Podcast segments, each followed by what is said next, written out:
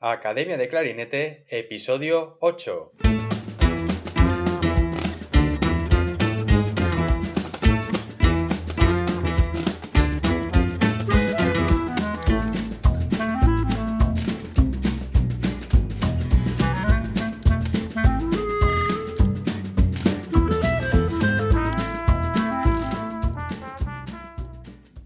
Bienvenidos a Academia de Clarinete, el podcast donde comentamos técnicas, noticias, consejos, entrevistamos a expertos y hablamos sobre todo lo relacionado con el clarinete.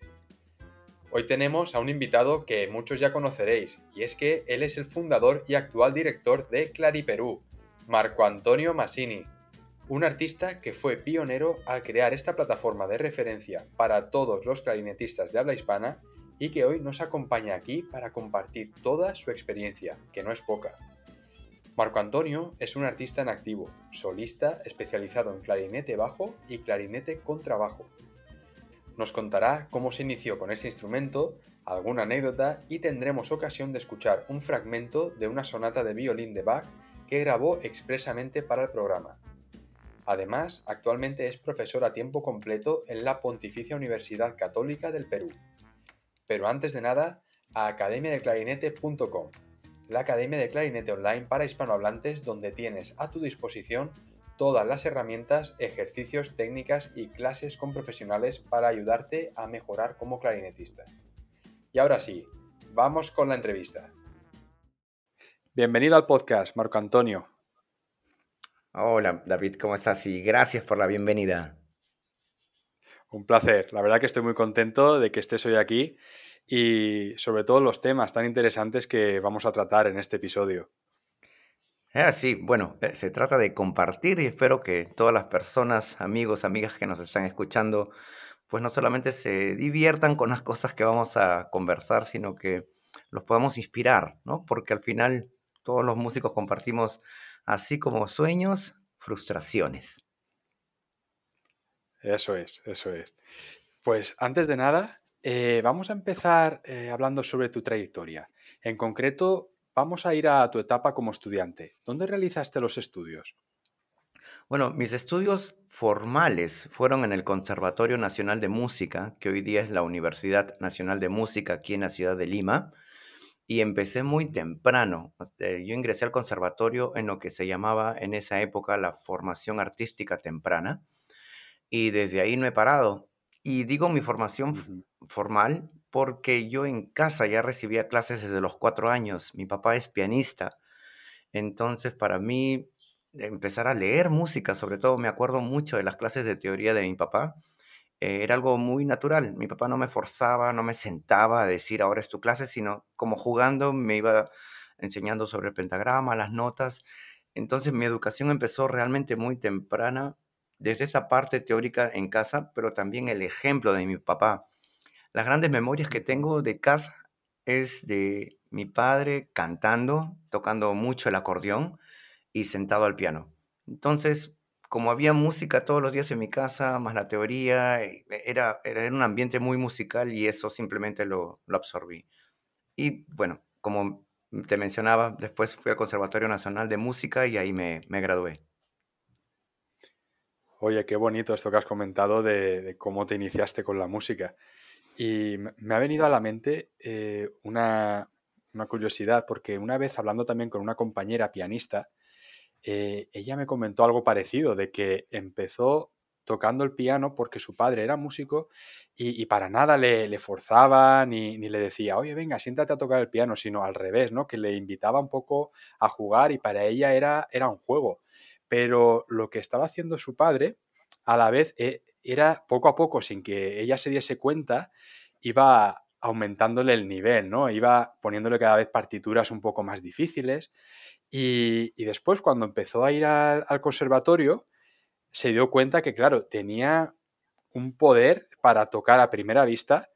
Y allí se dio cuenta cuando empezó a, comparar ¿no? el nivel que ella tenía de, la primera vista con los compañeros del conservatorio y decía, mira, sin darme cuenta, poco a poco fui aumentando eh, la práctica y, el nivel del piano como jugando. E, exacto. Bueno, yo creo que todos nosotros en, el siglo XXI ya sabemos eh, de cómo funciona bastante bien el, cerebro y el juego es evidentemente algo importante en la vida de todo ser humano. Y mi padre fue muy inteligente porque, vuelvo a insistir, él me enseñaba con el ejemplo, no me obligaba a, nada, pero él lo que sí hacía era cuando terminaba de practicar, digamos, me acuerdo mucho de Bach, dejaba la partitura abierta y se iba. Entonces yo a veces me sentaba al piano y trataba de leer e imitar lo que acababa de escuchar.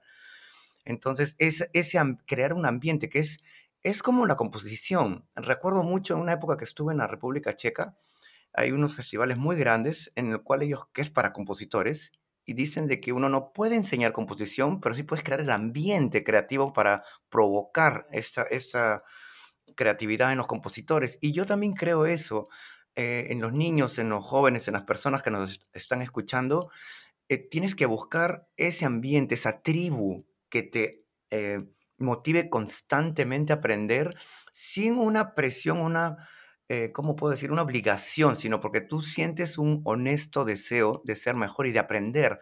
Un ambiente que te estimule la curiosidad. Y eso es lo que hacía mi padre. Y igual que tu amiga que me comentas, yo también, yo creo que además de la lectura, fue la sensibilidad, que es un tema que muy poco se habla, pero mi padre me hacía escuchar grabaciones con cuidado. O sea, ahí sí me decía, mira, escucha esto, escucha cómo hace el matiz este pianista, mira cómo... Entonces, esa sensibilidad me la puso desde muy temprana edad y eso es algo que hasta el día de hoy lo, conservo.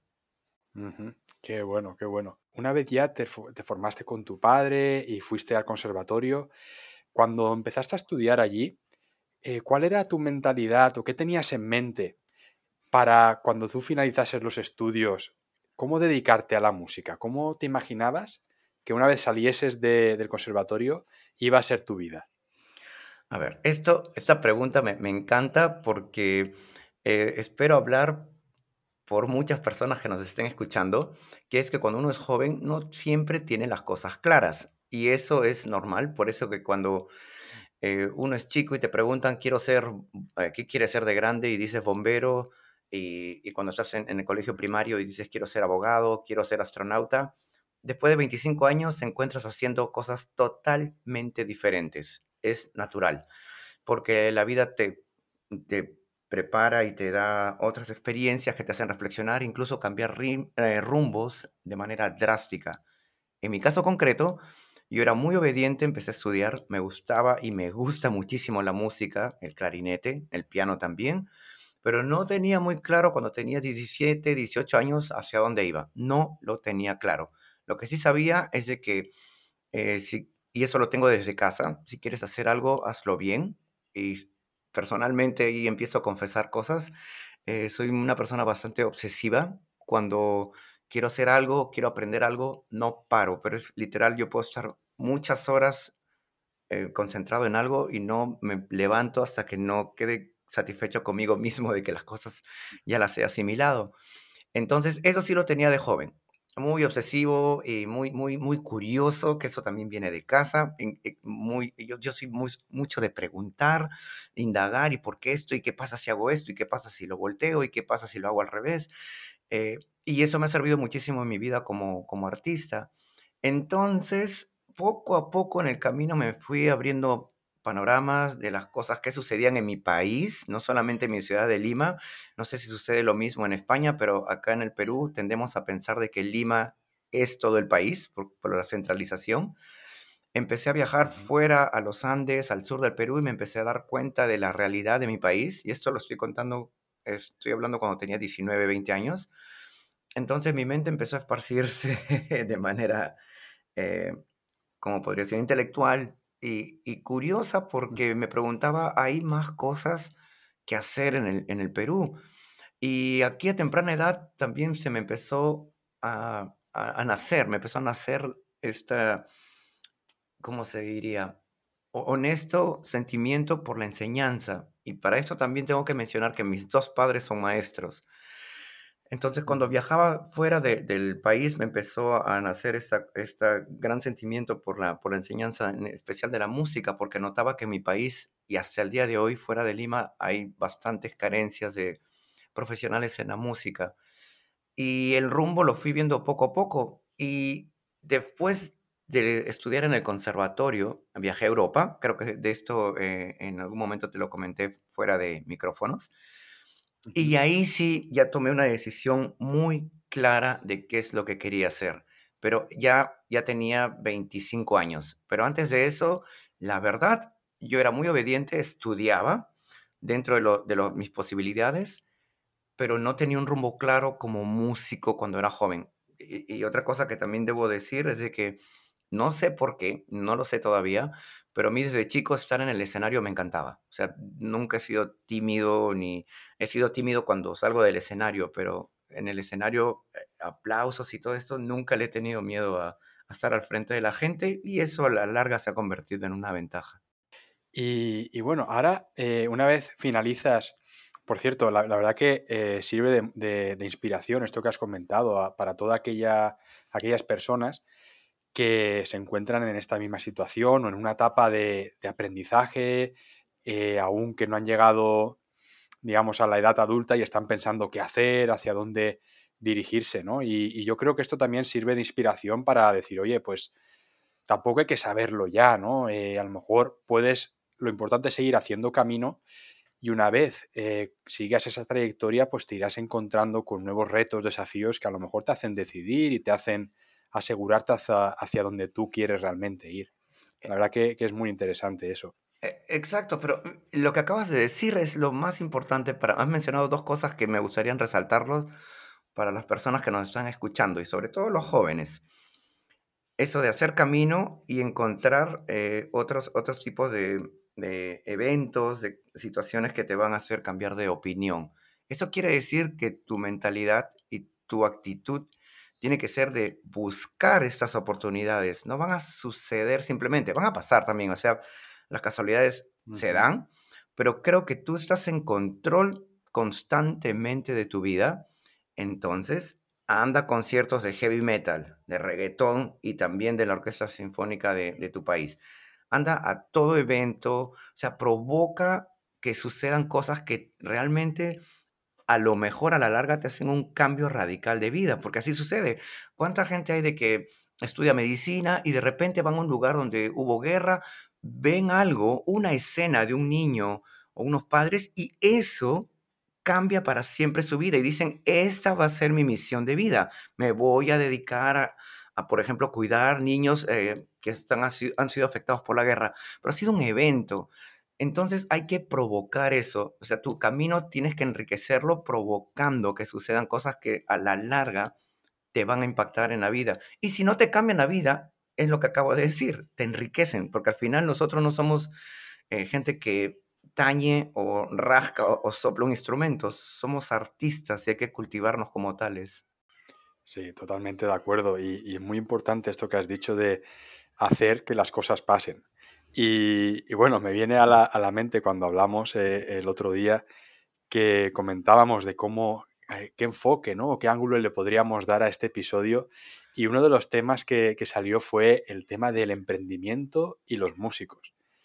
Y a mí me llamó mucho la atención porque mm, muchas veces se, asocia el emprendimiento a, gente, por ejemplo, a empresas, emprendedores, ¿no? Que, van a, hacer algo grande para, toda la humanidad, ¿no? O, pensamos a lo mejor en, grandes compañías como Amazon, ¿no? Y, esto cuando dijiste esto de emprendimiento y músicos, mm, me hizo como clic, ¿no? En mi cabeza de, decir, pues es verdad, a veces es algo que, que en la enseñanza no lo tenemos, pero a día de hoy es una habilidad tan necesaria el tener una mentalidad de emprendedor, sobre todo cuando terminamos los estudios y, nos enfrentamos a la vida real y decir, vale, ¿qué hacemos? ¿Qué, quiero hacer? Eh, y si hago este proyecto, ¿cómo lo hago? ¿Qué necesito para tal? Y realmente nadie nos prepara para eso. E, exacto. Ahora, esa palabra suena hasta, no sé, poco familiar en el mundo del arte que nosotros cultivamos, pero es real. Ponle otro nombre si quieres. ¿Qué tal si retrocedemos un par de siglos atrás? O sea, un emprendedor es una persona que está buscando, o sea, cómo tener éxito, cómo salir adelante, buscar mecanismos para que su propuesta artística pues tenga un impacto en la sociedad. si nos ponemos a ver cualquier compositor sobresaliente de la historia, o sea, si te puedes imaginar a, los oyentes, por ejemplo, que busquen a su compositor preferido, ya lo tienen, listo. Ninguno de ellos salió de repente porque era un genio, o sea, ninguno, incluso Mozart, si no era por su papá, nadie lo conocía porque era un niño más. Yes, Nos gusta esa palabra o no, pero así es, había mucha gente talentosa en esa época eh, Stravinsky, Poulenc fue a través del pianista que, ¿no? que, que, que trabajaba con Stravinsky, que tuvo sus primeras obras publicadas, Brahms, ah, Schumann. O sea, no hay ningún compositor que simplemente era brillante y salió a flote. Todos tenían contactos, tuvieron contactos, hicieron un trabajo también de estar en una red, en un ambiente favorable, que es lo que hablé hace un momento, para que prueben que son realmente gente creativa. Pues lo mismo hay que hacer ahora, pero en el siglo XXI tenemos otras herramientas que además de contactos también podemos autopromocionarnos.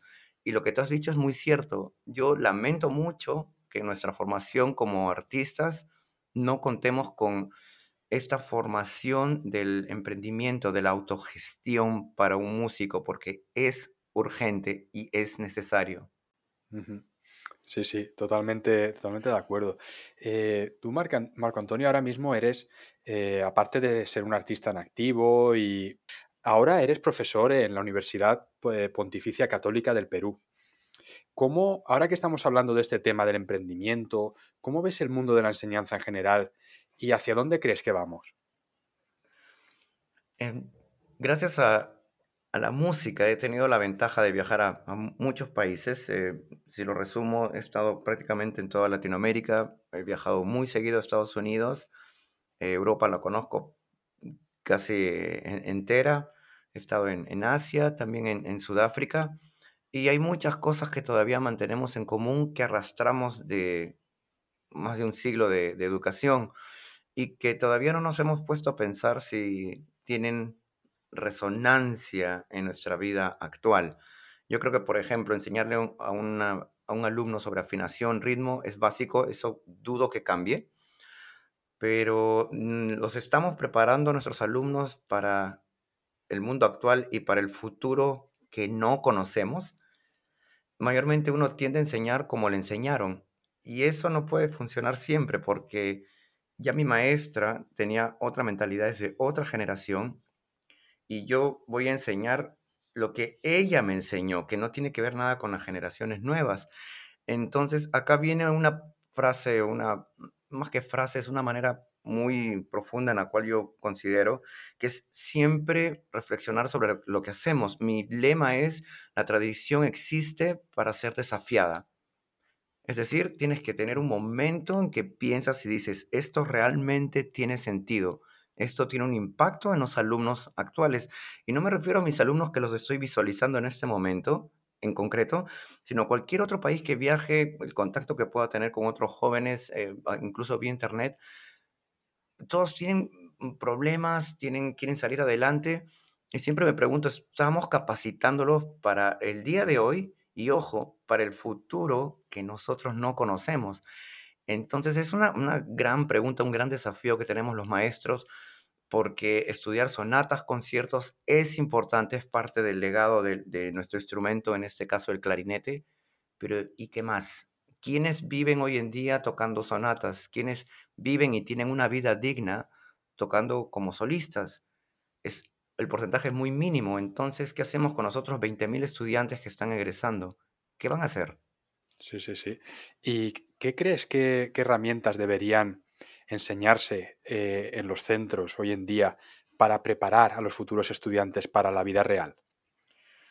A ver, lo que yo pienso, a ver, eh, y otra vez, me, te estoy conversando contigo, pero todas las personas que me están escuchando y espero que sean jóvenes, Ujú. que en primer lugar los felicito y les agradezco que nos estén escuchando, porque eso ya muestra que tienen curiosidad. Y eso es positivo. O sea, u- a- a- me gustaría remarcar que los artistas somos curiosos profesionales. Ese es mi lema. O sea, yo soy un curioso profesional. O sea, tienes que estar curioseando, escuchando, eh, buscando, eh, como te digo, provocándote que pasen cosas nuevas en tu vida. Entonces, número uno, yo creo de que en los conservatorios, en las universidades, sí deberían haber eh, ciertos eh, cursos que te preparen para el siglo XXI, pero por otro lado, no puedes esperar a que todos te den todo, o sea, tu iniciativa, tu curiosidad. Hay cosas hoy día que las podemos ver por nuestra cuenta. Dicho esto, eh, un músico hoy en día debería de, aparte de dominar muy bien su instrumento, esto es básico, eh, tiene que saber cómo, por ejemplo, editar fotos, cómo saber tomarlas también, obviamente, cómo editar videos, cómo editar audio, cómo grabar, cómo usar las redes sociales de manera efectiva, porque hay que saber en qué momento, eh, si tienes un video nuevo, cuál es la hora punta, la mejor hora de acuerdo a tu país para poder lanzar tu, tu video.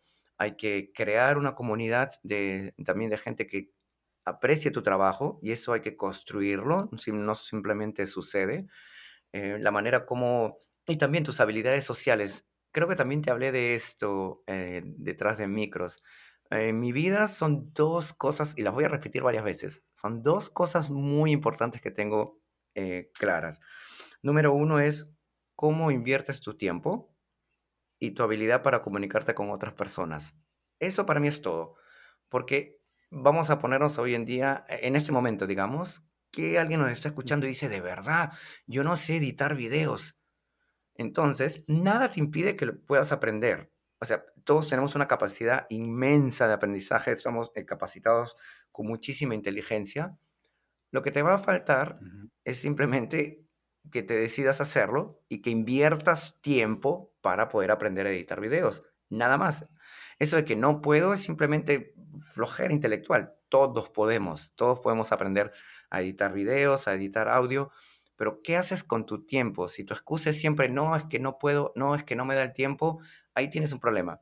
Pero si tú quieres aprender algo, ¿cómo empleas tu tiempo? ¿Qué tal si quieres aprender un segundo idioma? No me digas que no eres capaz de aprender un segundo idioma. Todos tenemos esa capacidad, nacemos con esa plasticidad eh, en nuestro cerebro. ¿Cómo empleas tu tiempo? Y lo otro que tiene que ver con lo que me mencionaste sobre, las, lo que deberíamos aprender los músicos es desarrollar, desarrollar herramientas de contacto social. No me refiero a Facebook, a Instagram, eso es, también va a venir eso, pero nadie trabaja solo y esa es otra ley de vida. No lo dice, no lo ha inventado Marco Massini. Si en este momento te pones a pensar, eh, las personas que nos están escuchando, Nadie hace algo solo, no existe, no existe eso. Entonces, si hay un joven ahora emprendedor, hay alguien que está justo por terminar sus estudios y está queriendo hacer un proyecto, tienes que buscar ayuda, tienes que buscar que un equipo, una, una tribu que te sostenga. Y para eso necesitas habilidades sociales, porque si no puedes convencer a las personas sobre tu proyecto, si no puedes transmitir tu entusiasmo, pues te vas a estar en una isla y la vida se te va a volver un poco más difícil que si tuvieses familiares o amigos que te están siempre apoyando. Entonces, eso es también, además de las técnicas de editar video, audio, eh, saber grabar, eh, poder hablar en público, es esta habilidad que vuelvo a repetir, se desarrolla. Si alguien en este momento que nos escucha dice, no es que yo no tengo eso, esas cosas se aprenden. No es que yo nací con carisma y tú no, yo tengo facilidad de palabra y tú no. Todo se aprende. Y eso es algo que en mi vida, ya lo tengo hace años claro, me entusiasma. Porque si realmente quiero aprender algo, yo sé que necesito tiempo, lo busco y, funciona. Y todas las personas que nos están escuchando también tienen esa gran capacidad de, aprender algo nuevo. Sí, sí, sí, eh, totalmente de acuerdo contigo en esto que dices puede costar un poco, ¿no? El, empezar algo nuevo, pero la cuestión es empezar y a medida que se va haciendo, pues ya se irá mejorando eso, ¿no? Al principio nadie nadie nace sabiendo hablar en público ni, ni, subirse a un escenario a tocar el clarinete delante de, una audiencia. Pues claro, no, es algo natural, es algo que a medida que se va haciendo se va mejorando, se va perfeccionando y, eso, yo creo que esa, digamos, eh, faceta que tenemos los músicos de estar aprendiendo eh, continuamente se puede trasladar a cualquier habilidad, como puede ser el hablar en público, editar un vídeo, eh, ponerse con temas de, audio, incluso a lo mejor montar una web, porque eh, me viene a la mente que el otro día también hablando con, con, una, con una compañera, eh, había montado eh, un blog donde habla sobre clarinete y, claro, en su momento yo le preguntaba, ¿y, cómo hiciste para montar esta web y este blog? Y dice, pues mira, eh, estuve mirando algunas empresas que lo hacían, pero la verdad es que en aquel momento me resultó demasiado caro, así que mm, empecé a aprender yo misma. Me llevó más tiempo, pero ahora gracias a eso sé hacer webs, eh, soy capaz de, eh, yo misma eh, publicar las entradas en el blog, si pasa algo sé cómo solucionarlo en vez de estar que, pendiente de, una empresa externa que, me, esté continuamente, ¿sabes?, facilitándome a mí las cosas o solucionándome los problemas. Y, algo, ¿no? Como puede ser tan, tan difícil que pensamos así a simple vista de, ostras, hacer una web, ¿no? Pues pues es cuestión de tiempo, ¿no? Si aplicamos esa mentalidad que tenemos los músicos, de, igual que hacemos para aprender repertorio nuevo, lo hacemos para aprender otras habilidades nuevas, yo creo que puede funcionar y, de hecho, bueno, claro, funciona, ¿no? Lo vemos en, muchos ejemplos de gente. E, exacto, sí funciona. Y, creo que lo que estamos conversando se resume en que todo lo fácil al principio fue difícil. Desde caminar, desde hablar el castellano, todo lo fácil al principio fue difícil. Pero mira, todos hablamos castellano, todos podemos caminar bien, así que eh, sí, no, no hay límites. E, es que es fascinante eh, vernos y descubrirnos a nosotros mismos sobre, por ejemplo, la memoria, ¿no? No sabemos cuál es el límite de la memoria humana todavía. Y eso es fascinante, eso a mí me, me, me incentiva mucho, o sea, me, me, vuelve muy optimista, positivo, porque igual que, toda persona, a mí también me suceden días en que no me siento tan activo, pero estos pensamientos vienen a mi mente de que en realidad soy muy capaz, me acuerdo mucho de las cosas que he logrado, como tu amiga que tiene la página web y dices, hey, si pude hacer una página web, a lo mejor hoy día puedo ver cómo puedo hacer eh, un video de un minuto con, en cámara lenta o, o, lo que quieras hacer. Entonces, eso a mí me entusiasma mucho y eso también quisiera transmitirlo a las personas que nos escuchan. Yo estoy hablando de buenas noticias. Todos somos increíblemente capaces de aprender muchas cosas y aprenderlas bien. ¿Qué depende? Tu tiempo. ¿Cómo resuelves tu tiempo? Si quieres realmente aprender algo, dale tiempo. Así como tu amiga con la página web no ha estado cuatro horas. Yo deduzco que por lo menos le debe haber costado mínimo unas 40 horas eh, y más de por lo menos un mes de estar ahí, prueba, error, prueba, error. Entonces, manos a la obra, manos a la obra. Y eso también conversábamos, ¿te acuerdas? Fuera de micrófono. Esta es la parte que la gente no ve que es igual con los músicos, cuando te van a escuchar tu recital, eh, vas a tocar la sonata de Poulenc, y todos escuchan lo hermoso que es esta obra, pero no ven el trabajo, los ensayos previos para llegar a ese nivel. Y lo mismo sucede con las redes sociales, cuando haces tu video, cuando estás haciendo, estamos, eh, tú estás haciendo este nuevo proyecto que te felicito muchísimo. El trabajo que hay detrás, desde coordinación, la edición del, del audio, dónde lo vas a poner, qué día, cómo lo vas a promocionar, es trabajo que se resume en estás invirtiendo tu tiempo en algo en lo que tú crees y, vas a tener un resultado positivo. Eso, eso esperamos. sí, fue muy buen consejo, Marco Antonio. Y vamos ahora a, repasar un poco eh, la actualidad y tu etapa como profesional. Tú ahora mismo eres eh, artista que está en activo y te has especializado en clarinete bajo y clarinete con trabajo. Cuéntanos un poco el, porqué de esto. Bueno, bien simple. Eh, en realidad es bien simple. Eh, llega un momento en que uno hace un clic y te das cuenta de que eres un buen músico, que tocas muy bien el clarinete, que tienes pasión por lo que haces. Y como tú, hay 100, 300, 7000, 10000, 200.000 personas que hacen lo mismo que tú y 200.000 personas que tocan mejor que tú. Entonces, ¿Cómo haces una diferencia? Que esto yo lo comparo cuando hablo con mis amigos y mis alumnos sobre si quieres jugar básquetbol. Yo creo que esta imagen puede ayudarnos. O sea, tú para ser un buen jugador de básquetbol, entre otras cosas, lo obvio es que tengas una cierta altura. Vamos a decir dos metros. Dos metros ya te da ventaja para ser un buen jugador de básquetbol. Pero va a haber otro jugador que tiene dos metros cinco centímetros. Mi pregunta es a todas las personas que nos escuchan. ¿Ustedes creen que porque una persona tiene 5 centímetros ya es mejor que el que tiene 2 metros? Y la respuesta es no, no, porque son 5 centímetros. ¿Qué empieza a calar? Tu determinación, cómo entrenas, tu habilidad, tus músculos. Tú, ya empiezan a ver otras cosas en el cual 5 centímetros ya no es la diferencia. Tú necesitas ser alto. Entonces, en música, ¿cómo traduje esto? Yo necesito tener herramientas como, por ejemplo, afinación, ritmo, destreza en el instrumento, tengo técnicas extendidas, ya estoy, ya tengo mis dos metros. Es decir, soy un músico que tiene una buena formación. ¿Cómo hago una diferencia? Y una de esas respuestas fue eh, primero el clarinete bajo, que me quedé deslumbrado cuando lo escuché a Harry Sparnay en Bélgica. E inmediatamente terminó su recital y dije, yo quiero tocar ese instrumento. Entonces, pues, mi inspiración fue Harry Sparnay y escuchar las grabaciones cuando lo descubrí a Luis Sclavis de Francia, tremendo improvisador, los colores que tiene al tocar, me pareció lo más maravilloso que había escuchado en ese momento, estoy hablando de ya casi 20 años atrás. Entonces, Luis Sclavis y Harry Sparnay fueron mis, inspiraciones y tuve la suerte de estudiar con, con los dos. Y yo estaba fascinado, sobre todo cuando lo conocí a Luis Sclavis. Y, yo dije, es muy probable que tenga más trabajo si toco clarinete y también el clarinete bajo. Y así pasó. Eh, he tenido muchos trabajos muy buenos, sobre todo en Europa, porque doblaba estos instrumentos, pero también me empecé a dar cuenta que ya era bastante común que otros clarinetistas doblaran estos instrumentos. Y en general tengo una predilección por los sonidos graves. Y ahí es donde empecé a indagar con, con el clarinete con trabajo nuevamente para que haya una diferencia. ¿Cómo te diferencia de tus compañeros que tocan muy bien? O sea, hay grandes músicos en el mundo, gente, gente que realmente asombra con la capacidad que tiene para tocar, en este caso específico, el clarinete.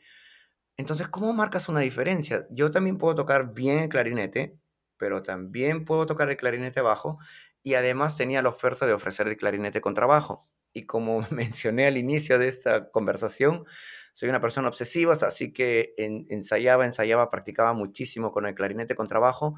Y acá hay un dato simpático. Eh, si van a YouTube, el primer video en la historia de YouTube de clarinete con trabajo es uno que yo subí y yo no sabía. O sea, fui el primero en YouTube que subió un video de, una obra de un compositor argentino que reside en México, eh, Francisco Colasanto, una obra para clarinete con trabajo y electrónicos. Y ahí, por ejemplo, se van a dar cuenta que bien incipiente cómo empecé a hacer mis videos y en esa época ya estaba curioso con estos detalles de hacer videos y audio. Pero eso fue mi, mi motivación. ¿Cómo hago una diferencia? Y hay otro motivo detrás. Y creo que muchas personas también se van a conectar con esto. Es expresarte. O sea, el, cómo puedo provocar, cómo puedo ampliar mi voz y como artistas, yo sí siento que necesitamos más de una voz, necesitamos voces para poder traducir y simplemente eh, expresarnos. Y no solamente música, puedes hacerlo también a través de dibujo, puedes hacerlo a través de tus videos, pero es la expresión, eso es algo que los músicos no podemos detener. Entonces, esa fue mi motivación, el de expresarme y hacer una diferencia con tantos buenos músicos que habían en, en Europa específicamente y a estudiar. Nuevamente, vuelvo a repetir, mencioné que iba a repetir esto varias veces, el empleo de tu tiempo, porque cuando en el Conservatorio de Bélgica no habían cuartos para estudiar, me encerraba en el baño. Me acuerdo una vez que el director me votó, me dijo, ¿qué haces aquí? Le digo, bueno, estoy estudiando y me votó, simplemente me dijo, sal de aquí. Digo, es que no hay cuartos, no, me acuerdo clarísimo en su inglés, no me importa, sal de aquí, me votó del baño porque seguramente ya se habían quejado de que había un loco que mientras, mientras, te, mientras, te, ocupabas estaba tocando unos ruidos ahí raros en el clarinete con trabajo. Pero ese soy yo, así, así es, así de raro, pero así sucedió. Sí, un, buen sitio ¿eh? para empezar a practicar el clarinete con trabajo, con el sonido que tiene. Muy sugerente. Muy bueno. Bueno, eh, Marco, vamos a aprovechar ahora este momento para, para, sobre todo la gente que tenga curiosidad por escuchar este instrumento. Y vamos a escuchar un fragmento que has grabado donde interpretas el alegro de la segunda sonata para violín de Bach con el clarinete con trabajo.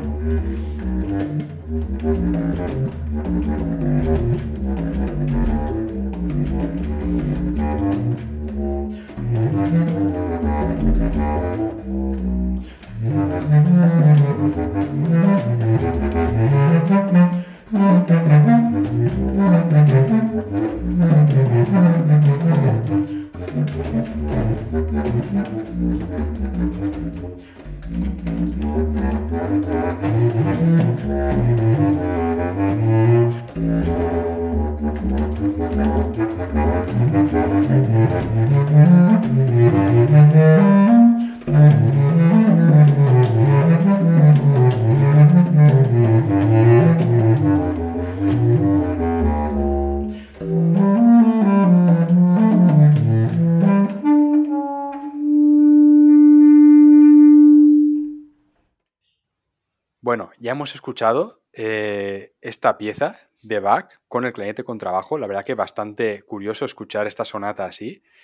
Y lo primero agradecerte, eh, Marco Antonio, que hayas eh, grabado esta pieza porque lo hiciste pensando en el programa este, en este episodio, y, y, hemos podido disfrutar, sobre todo para la gente que nunca había escuchado este instrumento, pues le habrá parecido bastante curioso. ¿Qué es lo que más destacarías de este instrumento? Porque a mí, cuando lo escucho, me parece algo complicadísimo. Bueno, es, es caprichoso. Tú sabes que a todos los músicos nos gusta decir que tu instrumento es el más difícil del mundo, ¿verdad? Todos dicen eso. Eh, eh, en mi caso, no. Eh, yo, yo, yo no lo tomo como difícil, yo lo veo desafío. Otra vez, ese es, espero que a través de esas palabras se pueda sentir la manera como, como veo la vida no, no es un problema, es un, ajá, a ver, ahora cómo encuentro la solución. Y eso a mí me mantiene siempre muy despierto. En el caso del contrabajo, tiene una caña mucho más grande, requiere obviamente más, más aire y trabajar los ataques, los estacatos, el cambio de, de registro es, es caprichoso pero yo lo que hago es trabajar mucho en mi afinación. Espero que se haya escuchado bastante bien. Por cierto, esta grabación ha sido grabada en una sola toma. No hay, no hay retoques, no hay nada. Es simplemente así suena el instrumento. Eh, mi afinación, el sonido. Me gusta mucho que el, clarinete con trabajo suene también ah, eh, muy amable y no metálico o nasal. Entonces trabajo mucho en eso de la sonoridad. Y Específicamente en esta sonata lo que me, tomó mucho tiempo practicar fueron los, los saltos de, los, intervalos de séptima, ah, muy, muy pesado, me salían muchos gallos al inicio. Y lo segundo fue buscar en qué momento podía hacer respiración circular para que esto fluya. Y bueno, funcionó. Y también otro detalle que han escuchado seguramente es que hay muchos sonidos de llaves y esto es algo que estoy trabajando, pero es casi inevitable. Es como pedirle a un tractor que suene como si fuese un Mini Cooper. Y no se puede. E, e, es una máquina grande, las llaves es metálico y estoy trabajando en eso, pero es hasta ahora eh, hasta este día inevitable, estoy seguramente que voy a, seguramente voy a buscar una y encontrar una solución. Pero esos son los desafíos de ese instrumento, mantener una sonoridad ¿no? muy, muy bonita, elegante, y esos intervalos que sí, hay que controlar muchísimo el aire y particularmente además hago respiración circular en ese instrumento y es un desafío interesante. Sí, sí, sí, un, un gran reto, ¿eh? No, definitivamente, definitivamente. Eh, Marco Antonio, vamos a hablar ahora, eh, como antes hemos estado comentando el tema del emprendimiento en los músicos, mm, vamos a hablar ahora de, esta plataforma de la que tú fuiste pionero y actualmente eres el director y que ha sido una plataforma referencia para todos los clarinetistas de habla hispana. Y hablo de Clariperú. Cuéntanos, eh, ¿qué es lo que te movió a ti a llegar a este momento donde tú dijiste, esto es lo que quiero hacer, quiero crear este proyecto porque creo que es lo que la comunidad de clarinetistas necesita. Ahí está la palabra mágica, comunidad. Esa es la palabra mágica. Yo era muy chico, tenía pelo todavía cuando empecé a pensar en, en Clariperú. E, estaba de estudiante en el Conservatorio Nacional de Música y mira cómo coincide con lo que estamos conversando desde ya unos minutos atrás es la, eh, la comunicación, estar en un ambiente propicio. En el año 95 pusieron por primera vez internet en el conservatorio y era gran noticia, era recién llegaba lo más moderno que había en el planeta y te daban una hora, me acuerdo, tenías, podías reservar una hora al día para ingresar a internet. Entonces yo empecé a indagar, obviamente que buscaba sobre clarinete, nuevamente insisto, curiosidad Y me di con la sorpresa que en el 95 y 96 todo estaba en inglés, todo estaba absolutamente eh, en este idioma. En mi ambiente limeño, ninguno de mis compañeros hablaba inglés. Yo he tenido la suerte de que mis padres invirtieron en mi educación y ya dominaba este, este idioma. Estamos hablando del año, otra vez, 96. Entonces, cuando yo leí algo en internet, me enteraba de festivales, de algún disco, de alguna gira, de algún músico, tenía que ir a almorzar con mis amigos y ahí me preguntaban y les comentaba lo que había leído. Entonces era fascinante y siempre me preguntaban, oye Marco, ¿y qué te has enterado y qué has visto? Y ahí vino este momento clic. Dije, en algún momento debería haber una página web, un lugar solo en castellano para el clarinete. Entonces empecé primero con una lista de interés que creo que ya casi no se usa, pero en esa época era bastante común esto que te suscribes y cuando alguien envía un correo se envía a todos. El, servidor era Cool List, todavía me acuerdo. Y simplemente empecé con una lista de interés, salió el nombre de Clariperú, que me pareció tan obvio en el momento. Estaba muy joven, yo dije, Clariperú, suena Perú y clarinete. Eh, pero ya después viajé en el año 99 a Europa a hacer mi maestría en Bélgica. Y en el año 2000 ya empezaron a haber otras herramientas en Internet vuelvo a insistir, curiosidad. Ahí están los famosos, salió el GeoCities de Yahoo. Empecé a indagar, empecé a sumergirme muchísimo en cómo hacer páginas web y así nació la primera, el primer intento del nombre de Clariperú que ya había nacido en el 96. En el año 2000 sale la primera página web en este servidor gratuito de Yahoo para ver, bueno, ¿habrá interés o no? Por ahí que a la gente realmente no le interesa hablar de clarinete. Para mi sorpresa, esto creció y, las visitas eran constantes y sin querer fui pionero en algo que hasta el día de hoy no veo un paralelo a Clariperú, no solamente por los contenidos, sino porque, bueno, hemos evolucionado, somos una organización formal, estamos eh, reconocidos por el Ministerio de Cultura del Perú y ahora los proyectos que hacemos son masivos y, y sí, todo empezó porque yo quería ayudar a mis compañeros del conservatorio para que ellos también sepan qué es lo que estaba sucediendo en el mundo. Pero después pensé, bueno, Latinoamérica, ¿por qué no? Debería haber algo en castellano y así nació Clariperú. Qué buena, qué buena historia. Y, Marco Antonio, ¿cómo, ¿cómo, ha crecido Clariperú? Por ejemplo, eh, a día de hoy, ¿cuántas visitas recibe mensualmente? Más, mira, visitas, no he revisado por lo menos el mes y medio, pero las visitas son, mm, oscilan entre 30, la página web, en 30.000 y 50.000 visitas al, al mes. Eh, pero ese es un lado que ya eh, no le estamos dando tanta importancia, digamos, a las visitas, porque ya Clariperú ya no es una página web, es, es, es una organización.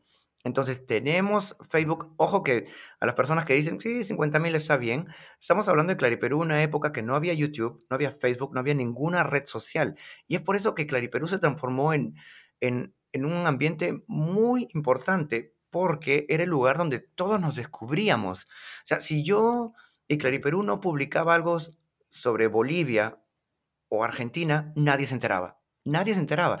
Y ahí empezábamos a darnos cuenta de que había gente que había grabado, quienes se graduaban. Por eso, si van a, unos 5 o 7 años atrás en la página web, eh, van a ver las noticias eh, anteriores y es muy interesante porque sin Clariperú no nos hubiésemos enterado en esa época, 2000, 2005, 10, eh, de qué es lo que estaba sucediendo en Latinoamérica y en el mundo en general, porque también cuando alguien publicaba, por ejemplo, o grababa un nuevo disco, inmediatamente iba a Clariperú. Ahora las redes han cambiado, pero vuelvo a repetir, ya no somos una página web. Eh, o sea, tenemos, desde que yo regresé al Perú en el año 2010, eh, y empezamos a hacer acción, cosas en carne y hueso, como el cuarto Congreso, eh, perdón, el Congreso Latinoamericano de Clarinetistas, tenemos concursos para jóvenes clarinetistas, hemos realizado festivales fuera de Lima, que eso es también bien inusual en mi país, hemos ido a otras provincias de mi país, también estamos apoyando otras iniciativas de otros países, hemos estado hoy en Panamá, hemos apoyado también a México, entonces, eh, y tenemos otros eventos muy interesantes, que por ejemplo hay un proyecto nuevo que se llama Chasqui. Y Chasqui es el festival de clarinete más pequeño del mundo, porque lo que hacemos es ir a un parque, a un lugar donde tenemos nuestras mesitas, nuestro toldo, todo muy bonito, y en hora y media le enseñamos al público sobre la historia del clarinete, Les, tenemos una muestra, una exhibición de clarinete piccolo, el clarinete en si bemol, el alto, el, el bajo y el contrabajo. Entonces hay una exhibición. Damos conciertos en vivo pero también les enseñamos a la gente a tocar clarinete y eso me parece muy novedoso. No es solamente yo observo, sino que involucramos a la gente y les enseñamos a tocar. Y eso ha sido un, éxito y empezó, íbamos a empezar ahora en la cuarentena, así que hay que tener paciencia. Pero esto es Clariperú. Eh, mucha innovación. Aquí en, aquí en mi país también hemos hecho por primera vez el Encuentro Nacional de Ensambles de Clarinete. Y no es solamente, bueno, hay que hacer, hay que juntarlos, sino porque no hay muchos ensambles de clarinete a diferencia de Europa. Pero ahora se están formando, hay más cuartetos, hay tríos, hay sextetos. Entonces, me parece fascinante que estamos provocando que los clarinetistas se junten, que vayan a un gran teatro y que tengan por lo menos una vez al año este concierto muy serio, muy elegante, organizado por Clariperú. Y todo lo que te estoy contando pues hace que tu vida sea eh, interesante, me mantiene despierto y me mantiene siempre creativo. Claro, claro, porque para ti es una gran motivación y además te sirve, ¿no? Para, para también adaptar arreglos, para tocar en el ensemble, porque también me, comentaste que a ti te, mm, te, gusta mucho, ¿no? El tema de la composición, eh, la armonía. exacto, exacto. Eso hablábamos detrás del micrófono, que yo le digo a mis alumnos, eh, y a las personas, a los jóvenes que nos están oyendo, que no vayas a la clase de armonía, aprende armonía, que es diferente. O sea, tú puedes ir a la clase y pasar a las justas o aprende armonía. Es, eso es muy, muy importante. No es porque te lo dice Marco Massini o tu profesor, debes de saber armonía. Eh, en un momento, casi todos los músicos tenemos que pasar por una etapa docente, así sea por cuatro meses para reemplazar a tu amigo que se ha ido ah, de licencia. Entonces, si tienes un ensamble pequeño, tienes niños, tienes de repente cuatro flautas dulces y un clarinete, o tienes dos violines, ¿cómo adaptas la música? Entonces, para eso son estas herramientas. Puedes hacer un arreglo de acuerdo a tu realidad, rápido, efectivo y bien hecho, porque estás capacitado. Eres un músico, no alguien que sopla un instrumento. Esa es la diferencia.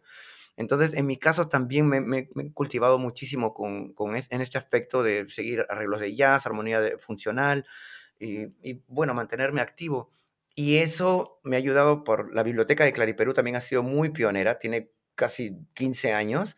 Hasta el día de hoy ha servido en, muchos, sirve a muchos países y es simplemente mi trabajo. En vez de tenerlo guardado en mi computador, prefiero compartirlo. Y ha sido de mucho beneficio. No, no sabes cómo me emociona cuando viajo a países eh, cercanos y muy lejanos como eh, Tailandia y veo que están trabajando la música de Clariperú y eso me emociona porque ese era el propósito, provocar que la gente se junte y que no tenga el pretexto de que no hay música. Si hay música, está en la biblioteca de Clariperú y esto lo he podido hacer porque igual que las personas que nos escuchan, sobre todo los jóvenes, hay que prepararse, hay que estudiar y la armonía, por ejemplo, es, es, es, es básico. Muy buen consejo. Y Marco Antonio, ahora eh, como profesor en la universidad, eh, ¿tienes algún proyecto junto con tus estudiantes o has realizado últimamente algún proyecto eh, que te gustaría comentar? Bueno, a mis alumnos, no tengo muchos alumnos todavía, porque la universidad es bastante nueva, la Pontificia Universidad Católica del Perú, de la cual me siento muy orgulloso por el apoyo que tienen hacia sus maestros. E-, es una mentalidad muy vanguardista, eh, y te hacen sentir realmente valorado. Y eso es algo que toda persona eh, aprecia. En mi caso, yo me siento muy valorado en esta universidad. Te escuchan, te apoyan con, con tus actividades, con tus locuras. Entonces, mis alumnos, con mis alumnos hemos formado un septeto y tenemos el apoyo de la universidad eh, económico específicamente para poder realizar cualquier tipo de actividad. Entonces, me parece sumamente inusual e interesante de que un ensamble de clarinetes tenga un, respaldo económico bastante bueno para que hagan lo que quieran. Entonces todos los años programamos por lo menos dos giras al interior del Perú, porque no se trata simplemente de tocar, sino yo necesito que mis alumnos conozcan la realidad del Perú, así como yo lo hice cuando era joven, que conozcan otro público, porque a las finales ellos deciden eh, trabajar fuera de Lima y lo segundo es de que conozcan eh, realmente de primera fuente cómo está la educación musical en su, en su país. Y la tercera meta que busco con estas giras, aparte de pasarla bien, es de que sepan qué es hacer una gira, qué es hacer cuatro conciertos en un día, estar, estar cinco días y hacer 14, 16 conciertos, que ellos después decidan, oye, esto me gusta, o que decidan, no, esto no es para mí, pero deciden después de una experiencia y no porque yo creo que, que es muy distinto. Eh, entonces, eso es, tiene mucho valor hacer esto con, con mis alumnos, de, tener giras. Estuvieron también parte, los invité para que sean parte del proyecto de Clariperú del año pasado. Tuvimos eh, un proyecto llamado La Vuelta al Perú en 80 conciertos. Y fue muy, muy bonito, muy interesante. Dimos 79 conciertos, faltó uno pero la intención estuvo ahí, entonces esto de mantenerlos también tocando, porque no sé en España, cuéntame, a mí me gustaría que me compartas tú, eh, la sensación que yo tengo por lo que he visto y por lo que me cuentan en otros países, es muy común que en los conservatorios, si tienes tu cuarteto, tu ensamble eh, formal en el conservatorio, den dos, tres, cuatro conciertos al año y eso es todo. No sé cómo es en España, acá es muy común eso.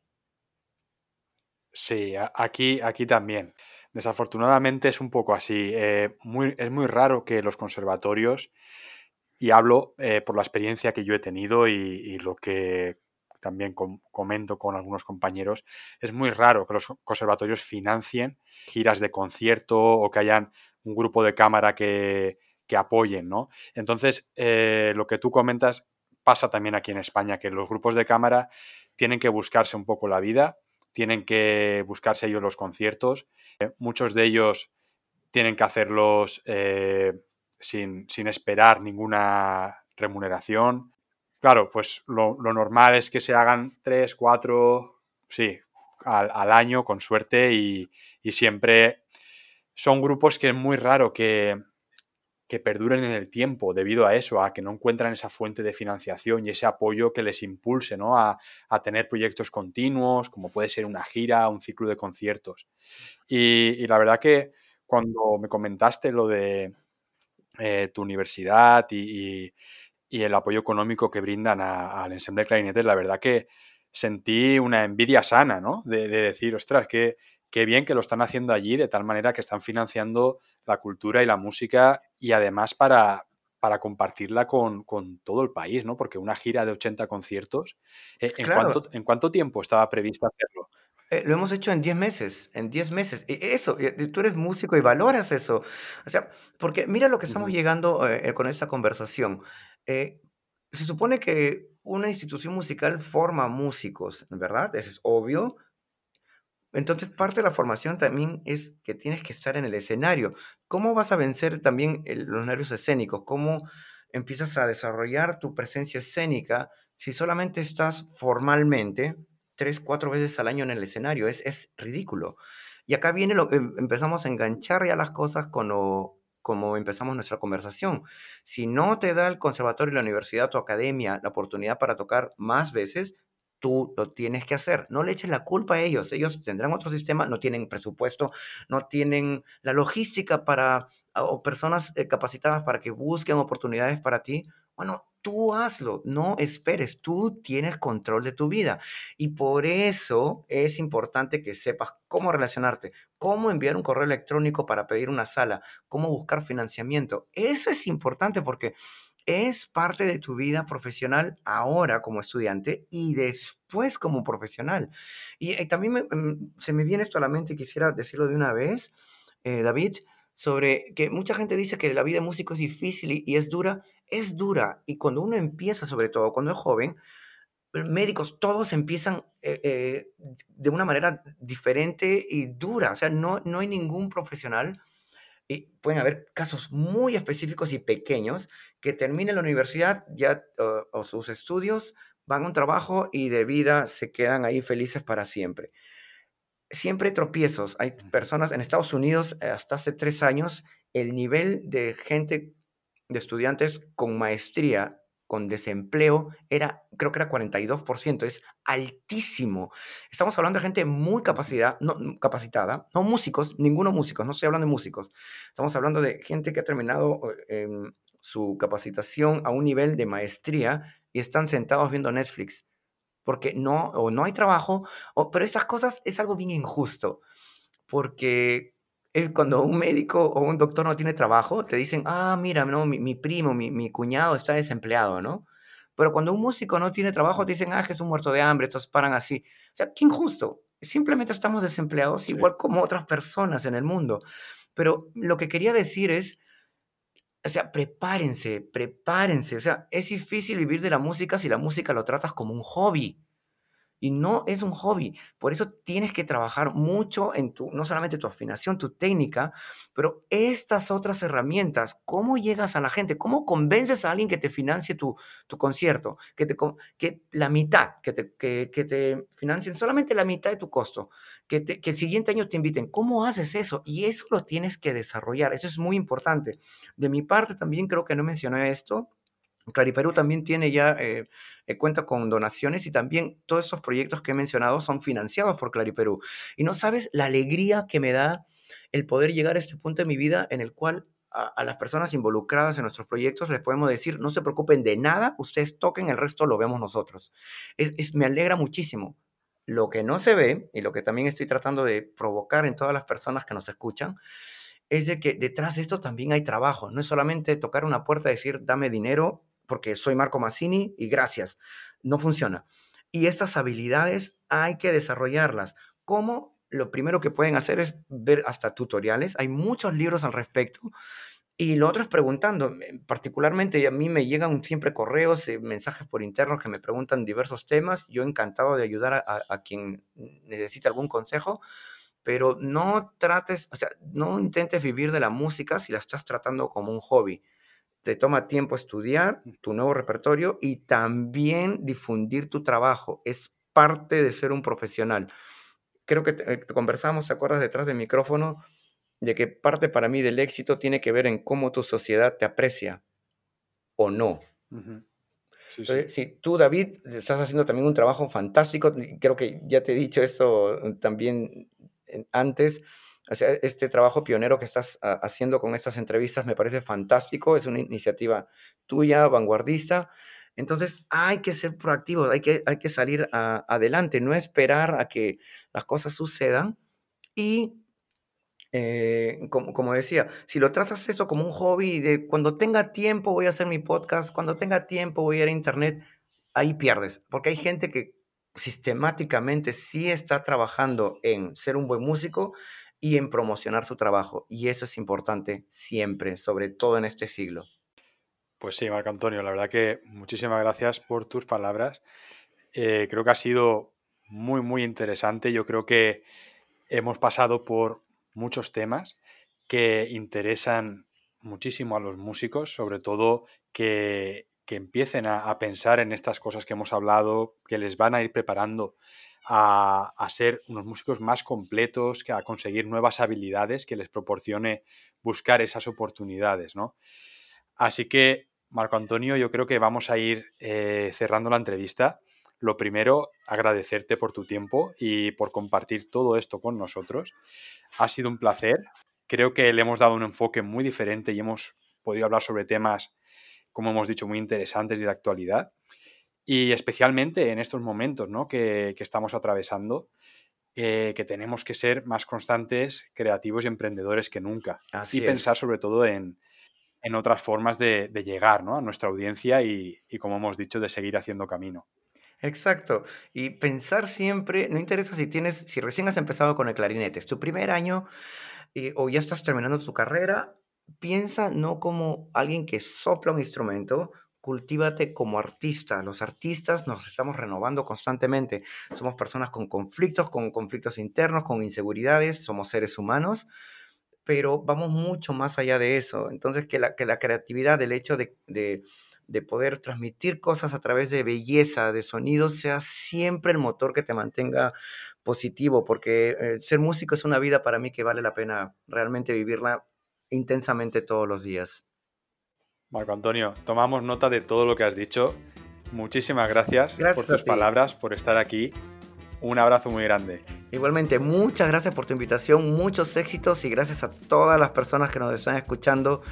Eh, que sí, sigue adelante, yo sé que te va a ir muy bien. Muchísimas gracias por considerarme. Gracias a ti. Y hasta aquí el programa de hoy. Recordad que si queréis escuchar más programas como este, podéis suscribiros en vuestra plataforma favorita como iTunes, Spotify o iBooks. Además, todos los programas los tenéis también disponibles en academiadeclarinete.com. Muchísimas gracias por estar ahí, nos vamos escuchando y hasta la próxima.